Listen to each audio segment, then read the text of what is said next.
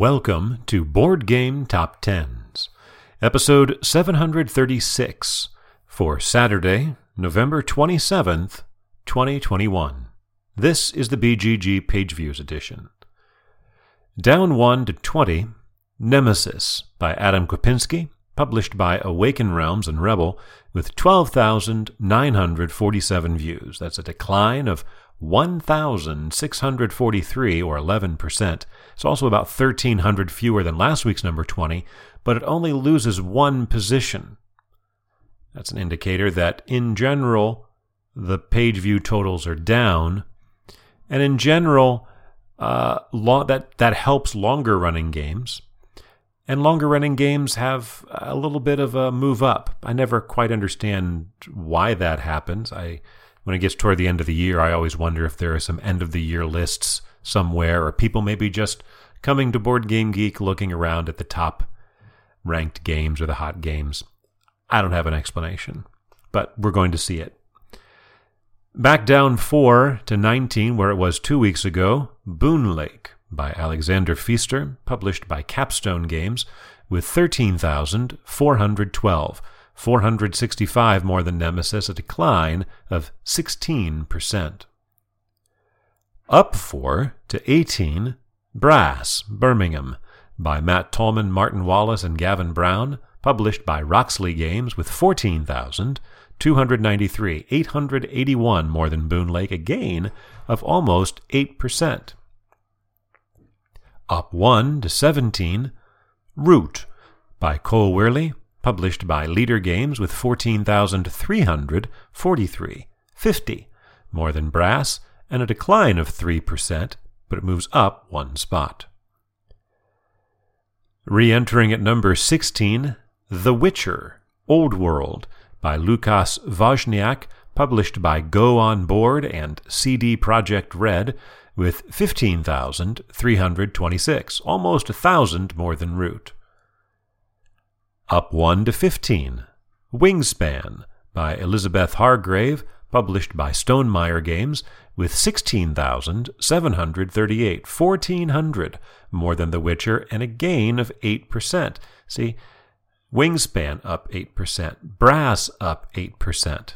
That's the kind of thing I'm talking about. Entering at number 14, Zapotec by Fabio Lopiano, published by Board and Dice, with 16,824, 86 more than Wingspan.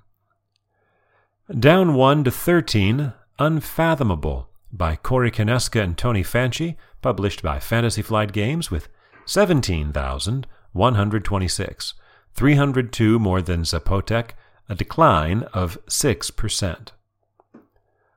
Up 5 to 12, Everdell by James A. Wilson, published by Starling Games, with 17,251, 125 more than Unfathomable, a gain of 14%.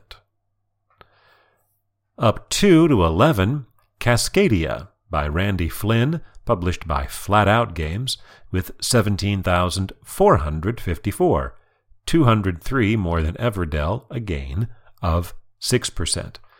Only two new entries in the top 10 this week. Falling out are from 4 to 31, Weather Machine, and from 1 to 23, Hegemony. This marks the 55th time a number one has missed the top 10 the following week. The last time was just a couple weeks ago with Dune, a game of conquest and diplomacy. The first of our two new entries returns after just two weeks away. At number 10, Marvel Champions by Michael Boggs, Nate French, and Caleb Grace, published by Fantasy Flight Games with 17,976. 522 more than Cascadia, a decline of 3.5%. So this is one of the long running games that didn't add views, but it still went up a spot. It was number 11 last week. And the higher of our two new entries is at number 9 returning after seven weeks away and charting for the third time Furnace by Ivan Lashin, published by Hobby World and Arcane Wonders with 18,059, 83 more than Marvel Champions and more than triple what it had last week. Furnace is a medium weight engine building Euro game with an auction mechanism themed around 19th century industries. Although I don't see anything in the forums that would suggest a reason for going from like 5,500 views to 18,000 week over week. The gap from Furnace at number 9 down to, let's say, Wingspan at number 15 is only about 1,300 views. That's about the same gap between number 9 and number 8. Repeating there for the second week in a row Terraforming Mars by Jacob Fryxelius, published by Stronghold Games with 19,432. That's a slight gain of less than 1%, but it is a gain. And leapfrogging Terraforming Mars, climbing 2 to 7, Gloomhaven with by Isaac Childress, published by Cephalofair Games with 19,499, 67 more than Terraforming Mars and a 2% increase. This is the 230th week in the top 10 for Gloomhaven. It is the first game to reach that milestone. Number 7 is also the highest position Gloomhaven has seen since February 6th, almost 10 months ago, when it was also number 7. Interestingly enough, that was its 220th week in the top 10. Repeating at number 6, Arkham Horror, the card game, by Nate French and Matthew Newman, published by Fantasy Flight Games with 22,481, almost 3,000 more than Gloomhaven, and a gain of 4%. Repeating at number 5, Lost Ruins of Arnak by Min and Elwen, published by Czech Games Edition, with 22,585, 104 more than Arkham Horror, and a gain of 1.4%. In its second week on the chart, falling back two spots to 4, Brian Boru by Peer Sylvester, published by Osprey Games with 24,091. 1,500 more than Lost Ruins of Arnak, and a decline of 38%. Vaulting up seven spots from 10 to 3, Spirit Island by R. Eric Reuss, published by Greater Than Games with 24,540. 449 more than Brian Boru, a gain of 30%. The reason for this spike is that Spirit Island was the 2021 People's Choice Top 200 Solo Games winner. So I guess the top one solo game. This number three is the highest position that Spirit Island has seen since mid August of last year. Uh, about a year and what is that, three months ago, when it was number three for back to back weeks.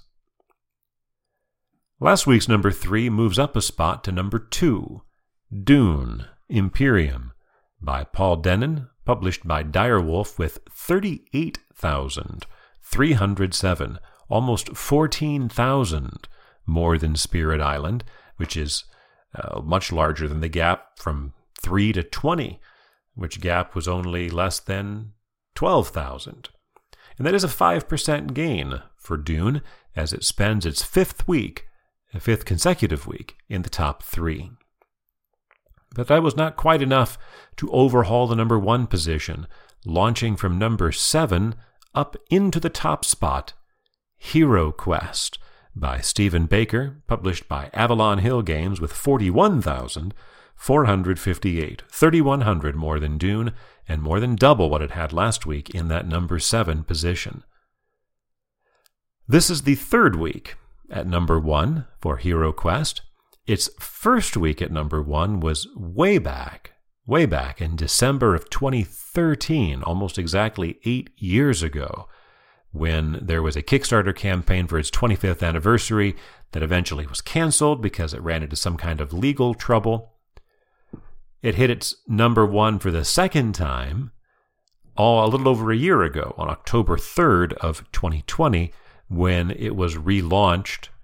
I don't know if relaunched is the right word, but uh, Hasbro, which owns the Avalon Hill imprint, launched it on its crowdfunding website, Hasbro Pulse, where it raised well over $3.5 million. Well, now it's arriving to backers, and so here we are, back at number one for the third time. For Saturday, November 27th, 2021.